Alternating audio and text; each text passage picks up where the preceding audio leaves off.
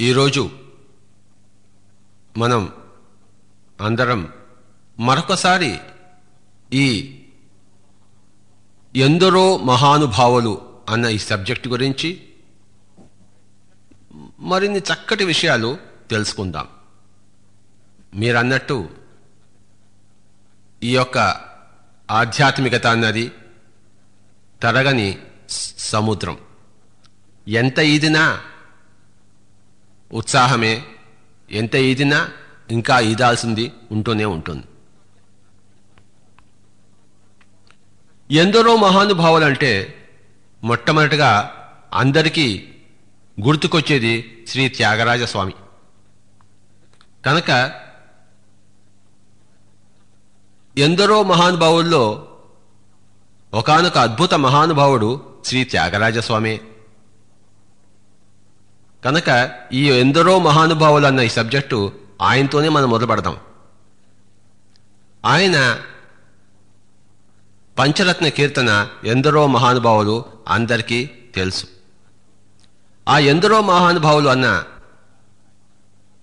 దాని గురించి త్యాగరాజస్వామి ద్వారానే తెలుసుకుందాం. ఎవరు మహానుభావులు? ఎందరో మహానుభావులు అందరికీ వందనములు ఎందరో మహానుభావులు అందరికీ వందనములు ఎందరోమా అనుభావులు అందరికీ వందనములు ఎందరోమా అనుభావులు ఎందరో మహానుభావులు ఉన్నారు సృష్టిలో గతంలో ఉన్నారు ఇప్పుడు భూలోకంలో ఉన్నారు మరి భవిష్యత్తులో కూడా ఉంటారు. అందరికీ వందనాలు. మహానుభావులు అయిన వారందరికీ వందనాలు. చందురు వను నీ అంద చందము హృదయ అరవిందమును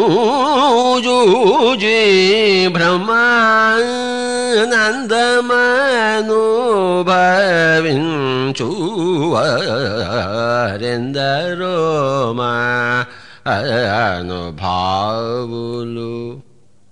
అంటే చందురు వణ్ణుని అంటే ఆ శ్రీరాముడి యొక్క అందచందాలను హృదయార విందములో హృదయం అంటే ఆత్మ. ఆత్మని అరవిందం అంటే ఆత్మ యొక్క కమలంలో అంటే దివ్య దృష్టే హృదయారవిందము. గుర్తుంచుకోండి. హృదయం అంటే ఆత్మ. హృదయం అంటే ఈ శరీరంలో ఉండే గుండె కాదు. శరీరానికి ఆత్మ అదే హృదయం. హృదయేషేర్జున తిష్టతి అన్నప్పుడు ఆ హృదయం అనే ప్రదేశంలో అంటే ఆత్మ అనే నేను అని చెప్పాడు. కనుక హృదయ అరవిందం అంటే కమలం. హృదయ కమలం అంటే ఆ యొక్క దివ్య దృష్టి. రామచంద్రుణ్ణి మనం విగ్రహ రూపంగా కాదు దివ్య దృష్టితో ఆ యొక్క రామచంద్రుణ్ణి చూసిన వాళ్ళు వాళ్ళే బ్రహ్మానందం అనుభవించేవాళ్ళు అలాంటి మహానుభావులకు నా వందనములు అన్నాడు. చూశారా? దివ్య దృష్టి గురించి త్యాగరాజస్వామి ఎంత చక్కగా చెప్పాడు. దివ్య అనుభవాల గురించి ఎంత చక్కగా చెప్పాడు. అదే మహానుభావులు. అంటే దివ్య దృష్టితో ఈ చర్మచక్షులతో పొందేవన్నీ మామూలు అనుభవాలు. దివ్య చక్షువుతో పొందేవే మహానుభవాలు. మహానుభవాలు మరి పొందిన వాళ్ళే మహానుభావులు. చందురువను నీ అంద చందము హృదయా అరవిందమును యూజి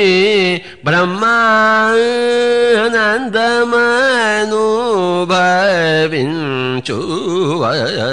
భవించువరెందరో మా అనుభావులు అందరికీ వందనములు ఎందరో మా.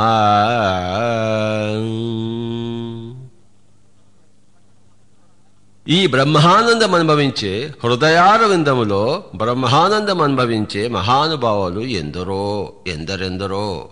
అందరికీ నా వందనం ముఖ్యంగా మొట్టమొదటిగా శ్రీ త్యాగరాజ స్వామికి నా వందనాలు. నా ధ్యాన వందనాలు. మొట్టమొదటిగా నా జీవితంలో నేను ఈ యొక్క మూడవ కన్ను గురించి తెలుసుకున్నది మరి నా మిత్రుడు రామచంద్రారెడ్డి ద్వారా. నా జీవితంలో ప్రవేశించిన మొట్టమొదటి మహానుభావుడు శ్రీ రామచంద్రారెడ్డి. ఆయన ద్వారానే నేను ఈ యొక్క ఆనాపానసతి ధ్యానము గురించి తెలుసుకున్నది. తర్వాత అద్భుతమైన మహానుభావుడు లోప్సాంగ్ రంప. నా యొక్క ధ్యానంలో ఆయనతో నాకు పరిచయం అయింది. ఆయన తన పుస్తకాలని చదవమని చెప్పడం జరిగింది. ఆ లోప్శాంగ్ రంప ఈ యొక్క ఇరవయవ శతాబ్దపు మహానుభావుల్లో అగ్రగణ్యుడు. థర్డ్ ఐ అన్న పుస్తకం మొట్టమొదటిలో రాశాడు ఎన్నో పుస్తకాలు రాశాడు you for ever wisdom of the ancients cave of the ancients thirteenth candle chapters of life Rampa story three lifes the Tibetan sage ఇలాగా ఎన్నో పుస్తకాలు రాశాడు. మరి లోప్సాంగ్ రాంపా గారి పుస్తకాలు చదవడం ద్వారానే నేను ఈ విషయాలన్నీ తెలుసుకున్నాను. ధ్యానం అంటే ముఖ్యంగా ఆస్ట్రల్ ట్రావెల్ అని చెప్పింది శ్రీ లోప్సాంగ్ రాంపాయే. మనందరికీ దివ్య శరీరం ఉంది దివ్య వాహనం ఉంది అదే పుష్పక విమానం. ఆ పుష్పక విమానంలో మనం అందరము అనేక లోక యాత్రలు చేయాలి. ఆ పుష్పక విమానం మన శరీరంలోనే ఉంది దాన్ని విడదీయాలి.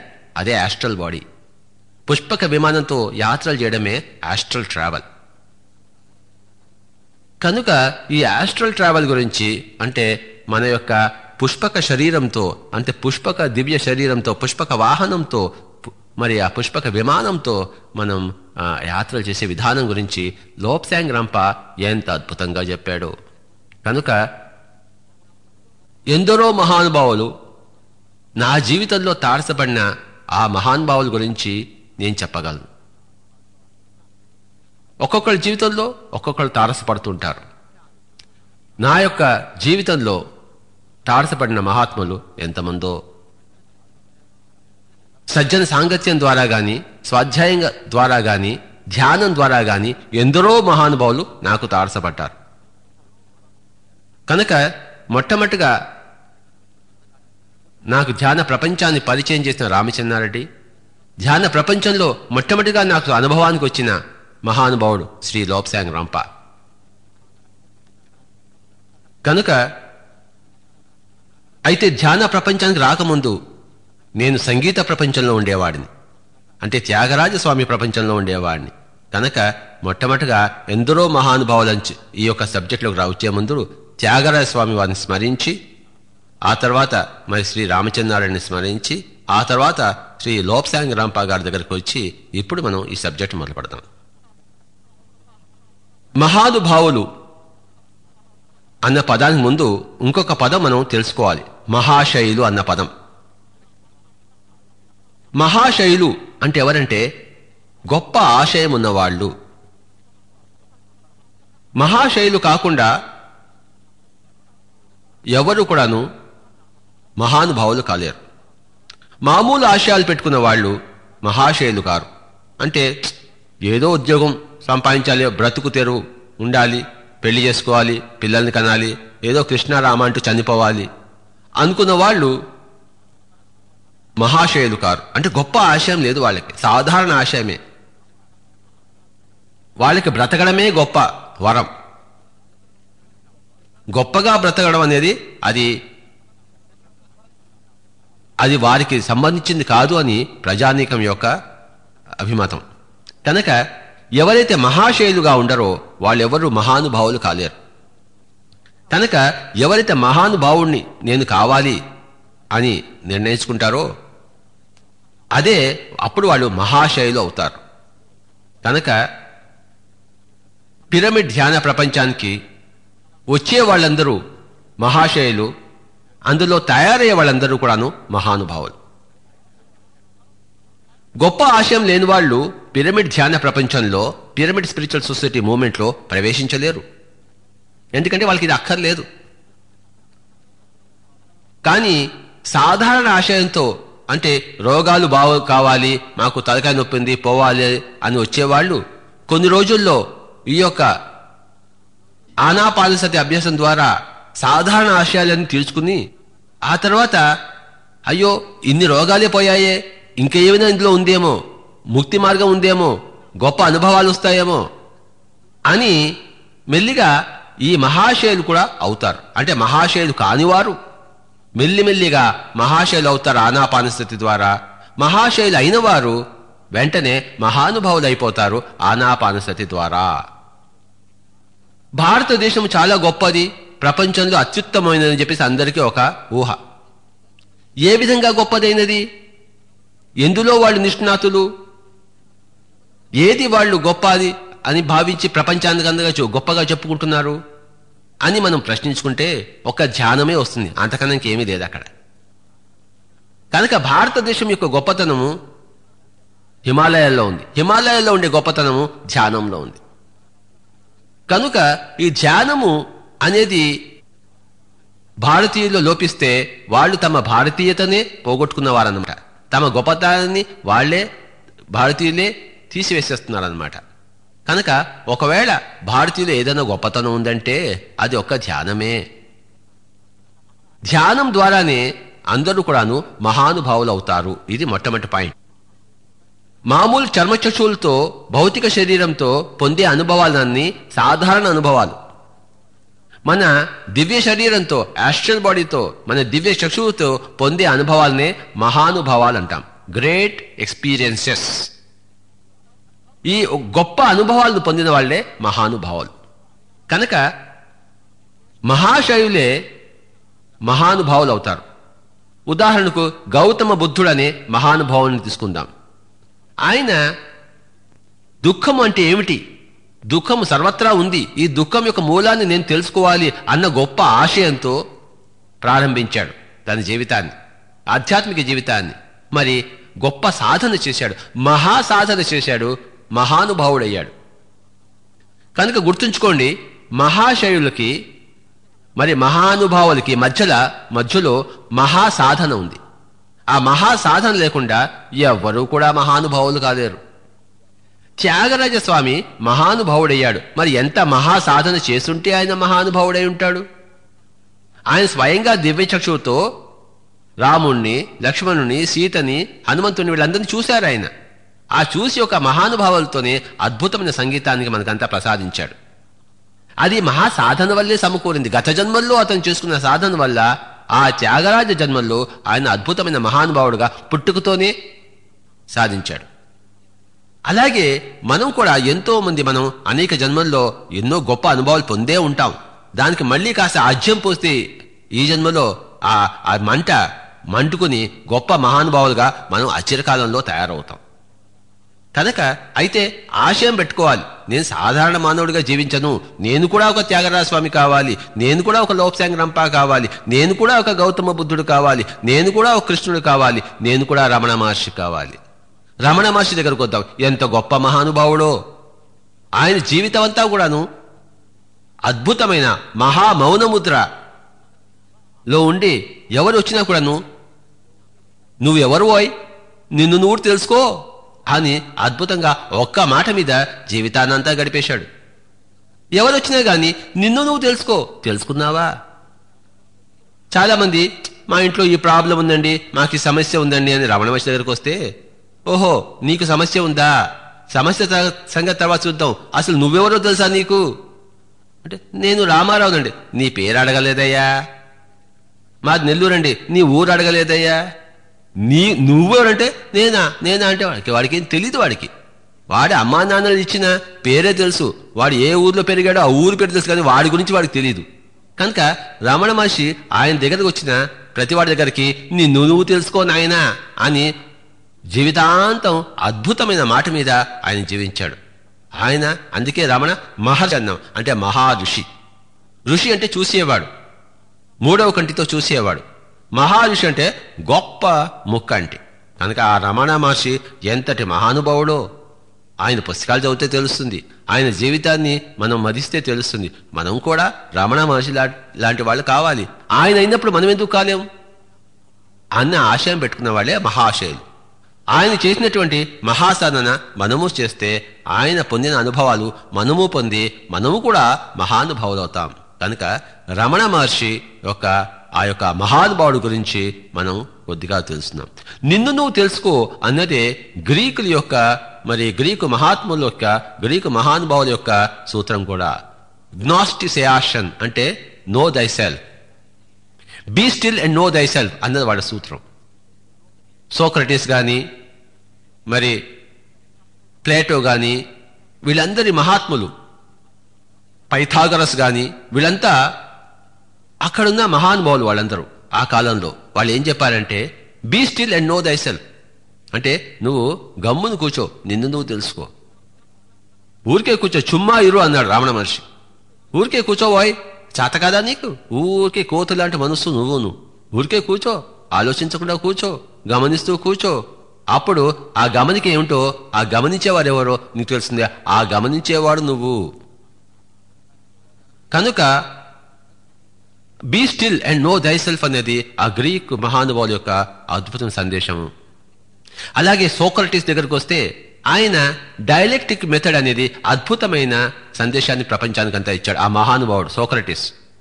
ఆయన చావుకు భయపడలేదు. సంతోషంగా విషాన్ని తాగాడు. ఎవరైతే చావుకి భయపడరో వాళ్ళే మహానుభావులు. చావుకి భయపడేవాళ్ళు ఎప్పుడూ మహానుభావులు కారు.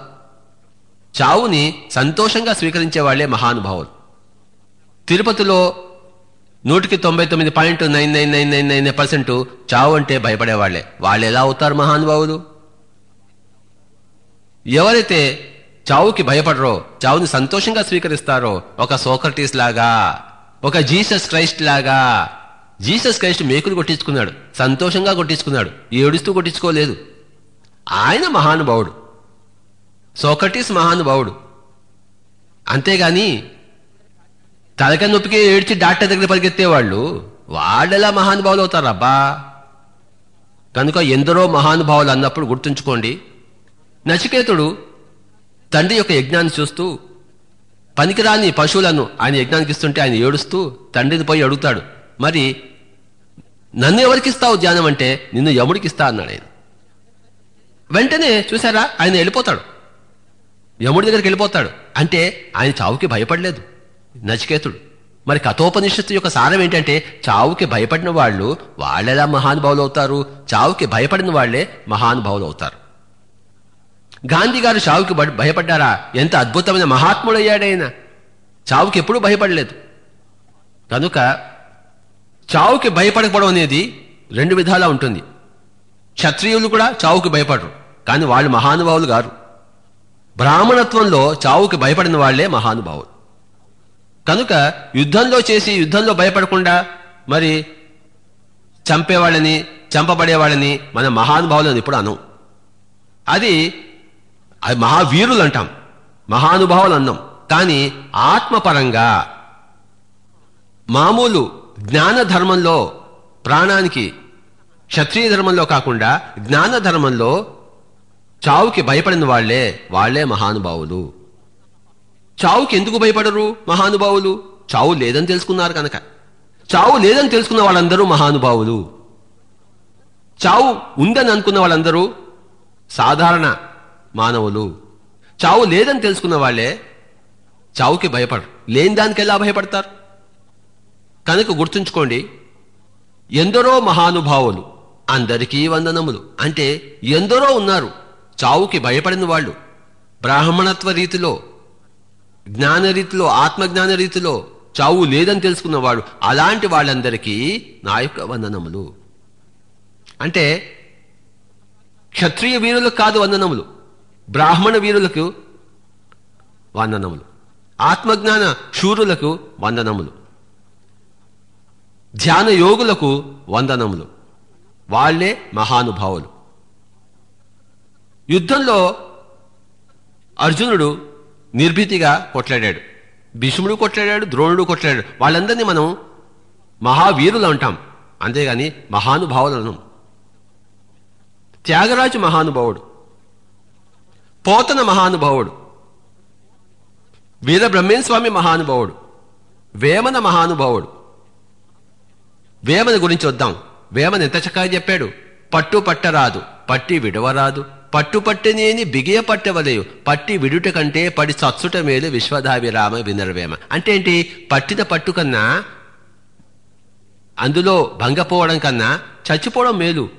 చచ్చిపోవడం మేలు అని ఎందుకన్నాడు చావులే లేదు కనుక చావు అనేది తృణప్రాయం కనుక అది వేమన అద్భుతంగా అలా చెప్పాడు మనకి. చూసారా కనుక ఎవరు మహానుభావులు? ఫస్ట్ మహాశయులుగా ఉండాలి. నేను మహానుభావుడిని కావాలి అని మనం తెలుసుకోవాలి. తర్వాత మహా సాధన చేయాలి. అప్పుడు మహానుభావులు అవుతాం. జీసస్ క్రైస్టు ఎంత గొప్పటి మహానుభావుడో. ఆయన గురించి ఎంతైనా చెప్పుకోవచ్చు మనం. రెండు ముక్కలు చెప్పుకొని మరి మిగతా మహానుభావుల దగ్గరికి వెళ్దాం. జీసస్ క్రైస్ట్ ఏం చెప్పాడంటే ఆయన్ని శిలువ ఇస్తున్నప్పుడు వీళ్ళెవరికి ఏమీ తెలియదు. వీళ్ళకి ఏమీ తెలియదు. వీళ్ళు సాధారణ అనుభవంలో ఉన్నవాళ్ళు. కనుక వాళ్ళని క్షమించేసేయి అని ఆయన తన తండ్రికి చెప్పుకుంటున్నాడు. మహానుభావులు ఎవరు కూడాను పరనింద చేయరు. వాళ్ళు సత్యంలో జీవిస్తుంటారు సత్యాన్ని ప్రదర్శిస్తుంటారు. ఆత్మే సత్యం. కనుక ఆత్మని సత్యాన్ని తెలుసుకున్న వాళ్ళే మహానుభావులు. ఆత్మతత్వాన్ని ప్రతి చేష్టలోనూ ప్రతి వాక్కులోనూ ప్రదర్శించే వాళ్ళే మహానుభావులు. జైన మత స్థాపకుడైన మహావీరుడు ఎంత గొప్ప యోగో ఎంత గొప్ప మహానుభావుడో. పన్నెండేళ్ళు అద్భుతమైన ధ్యాన సాధన చేశాడు ఆయన మహాసాధనకు ఆయన గొప్ప మారుపేరు మహావీరుడు. వర్ధమాన మహావీరుడు. పన్నెండేళ్ళు కఠోరమైన సాధన చేశాడు. చేసి తాను గొప్ప మహానుభావుడయ్యాడు. మహా ఆశయంతో ఆయన తన రాజ్యాన్ని వదిలిపెట్టేశాడు. నేను కూడా సత్యాన్ని తెలుసుకోవాలి. మరి రాజభోగాలు ఉన్నాయి. కానీ వదిలిపెట్టేశాడు. మహానుభావులు కాదలుచుకున్న వాళ్ళు మరి ఒకంత భోగాలను వదిలిపెట్టేసేయాలి కదా. ఐఏఎస్ కోసం చదివే వాళ్ళే మరి సినిమాలన్నీ మానేసి కొన్ని కొన్ని నెలలు ఐఏఎస్ కోసం చదివితేనే వాళ్ళు పాస్ కాగలరు. మరి ఆత్మజ్ఞానం తెలుసుకోవాలంటే ఇంకెంత త్యాగం చేయాల్సి వస్తుంది ఇంకెంత సాధన చేయాల్సి వస్తుంది అది మన మహావీరుడి దగ్గర నుంచి నేర్చుకోవచ్చు. గొప్ప రాజకుమారుడు. మరి ఆయన వదిలిపెట్టేసి పన్నెండేళ్ళు అద్భుతమైన మహాసాధన చేసి అద్భుతమైన మహా మహా అనుభావుడయ్యాడు. మహానుభావుడయ్యాడు ఆ యొక్క వర్ధమాన మహావీరుడు. కృష్ణుడు చిన్నప్పటి నుంచే సాందీపుడి దగ్గరికి వెళ్ళి మరి యోగ సాధన నేర్చుకుని యోగీశ్వరుడయ్యాడు. శ్రీరాముడు వశిష్ఠుడి దగ్గరికి వెళ్ళి ఆ యొక్క మహానుభావుడైన వశిష్ఠుడి దగ్గరికి వెళ్ళి తాను కూడా సాధనకు ఉపక్రమించి సాధనలో పరాక్రమించి తాను మహానుభావుడయ్యాడు. ఎందరో మహానుభావులు అందరికీ వందనములు. థియోసాఫికల్ సొసైటీని ప్రారంభించిన వాడు గ్రేట్ మాస్టర్ అయిన మేడం హెచ్పి బ్లావాట్స్కి ఆవిడ జీవిత చరిత్ర చదవని వాళ్ళు ఎంత కోల్పోతున్నారో. ఆవిడతో సహకరించిన గ్రేట్ మాస్టరు కల్నల్ ఆల్కాట్ మరి వారిద్దరి యొక్క అద్భుత సమాగమమే థియోసాఫికల్ సొసైటీ అనే అద్భుతమైన సొసైటీకి మూలమైంది. ఆ తర్వాత వచ్చిన గ్రేట్ మాస్టర్స్లో లో మరి లెడ్ బేటరు జినరాజదాస ఎంత అద్భుతమైన మహనీయులు. థియోసాఫికల్ సొసైటీ పుస్తకాలు అద్భుతమైన పుస్తకాలు. అక్కడ ఉన్న మాస్టర్స్ ప్రారంభించిన మాస్టర్స్ ఎంత గొప్ప మాస్టర్స్లో. ఆ యొక్క పుస్తకాలు చదవకపోతే మనం ఎంతైనా కోల్పోతాం. ఫిజికల్ బాడీ గురించి యాస్ట్రల్ బాడీ గురించి ఎథీరిక్ బాడీ గురించి కాజల్ బాడీ గురించి వాళ్ళు రాసిన పుస్తకాలు అమోఘాలు. చక్రాల గురించి ఆరా గురించి థాట్ పవర్ గురించి వాళ్ళు వ్రాసిన పుస్తకాలు అద్భుతాలు. పిరమిడ్ స్పిరిచువల్ సొసైటీ మాస్టర్లందరికీ కూడాను ఈ యొక్క బ్లెవెట్స్కి యొక్క ఆల్కాట్ యొక్క లెడ్బేటర్ యొక్క ఎనిబిసెంట్ యొక్క జినరాజాదాస యొక్క డాట్సన్ యొక్క వీరి పుస్తకాలు టెక్స్ట్ బుక్స్. యోగ సాధకులకు వీరి పుస్తకాలన్నీ టెక్స్ట్ బుక్స్. సెవెన్ బాడీస్ గురించి మరి సెవెన్ ప్రిన్సిపల్స్ గురించి థాట్ పవర్ గురించి సంకల్ప శక్తి గురించి చక్రాల గురించి మరి కారణ శరీరము సూక్ష్మ శరీరము. ఈ శరీరాన్ని గురించి ఎంత చక్కగా వాళ్ళు దివ్య దర్శనం చేసి దివ్య దృష్టితో ఎంత అద్భుతమైన పుస్తకాలు రాశారో. మెడ్రాస్లో ఆడయారు ఉంది అద్భుతమైన కేంద్రము మరి దివ్య జ్ఞాన కేంద్రం. కనుక పిరమిడ్ స్పిరిచువల్ సొసైటీ మాస్టర్లందరికీ కూడాను ఈ మహానుభావులు అంటే థియోసాఫికల్ సొసైటీ యొక్క మహాత్ములు అంటే ఇప్పుడు చెప్పిన వాళ్ళందరూ వాళ్ళంతా ఆదర్శప్రాయం. అలాగే మాస్టర్ మౌర్య మాస్టర్ కూటిమి అన్న పరమ గురువుల యొక్క ఆ యొక్క ఆదేశాలు స్వీకరించి వారి యొక్క సూచనల ప్రకారం నడుపుతున్న నడు- నడుస్తున్న వాళ్ళే ఈ థియోసాఫికల్ సొసైటీ వాళ్ళు. కనుక ఈ థియోసాఫికల్ సొసైటీ యొక్క మాస్టర్స్ని మనం చూసుకున్న తర్వాత మరి ఇంకా మనం తెలుసుకోవాలంటే ప్రస్తుతం పారాసైకాలజీలో అంటే సైన్స్ పరంగా ఎంతోమంది అద్భుతమైన ప్రయోగాలు చేస్తున్నారు. ఉదాహరణకు doctor Elizabeth Kübler Ross death and dying అని చెప్పేసి ఫస్ట్ పుస్తకం ఆవిడ రాశారు. ఆవిడ మహానుభావురాలు ఆధ్యాత్మిక ప్రపంచంలో పారాసైకాలజీ డిపార్ట్మెంట్లో అద్భుతమైన కృషి చేశారు ఆవిడ. అంటే చనిపోతున్న వాళ్ళు వాళ్ళ యొక్క పరిస్థితి మరి నియర్ డెత్ ఎక్స్పీరియన్స్ ఇలాంటివన్నీ అంశాల్లో అద్భుతమైన శాస్త్రీయ పరిశోధన చేశారు. అలాగే డాక్టర్ రేమండ్ మోడీ వారి పుస్తకాలన్నీ life after life life before life reflections on life after life doctor రేమండి పుస్తకాలన్నీ చదవాలి.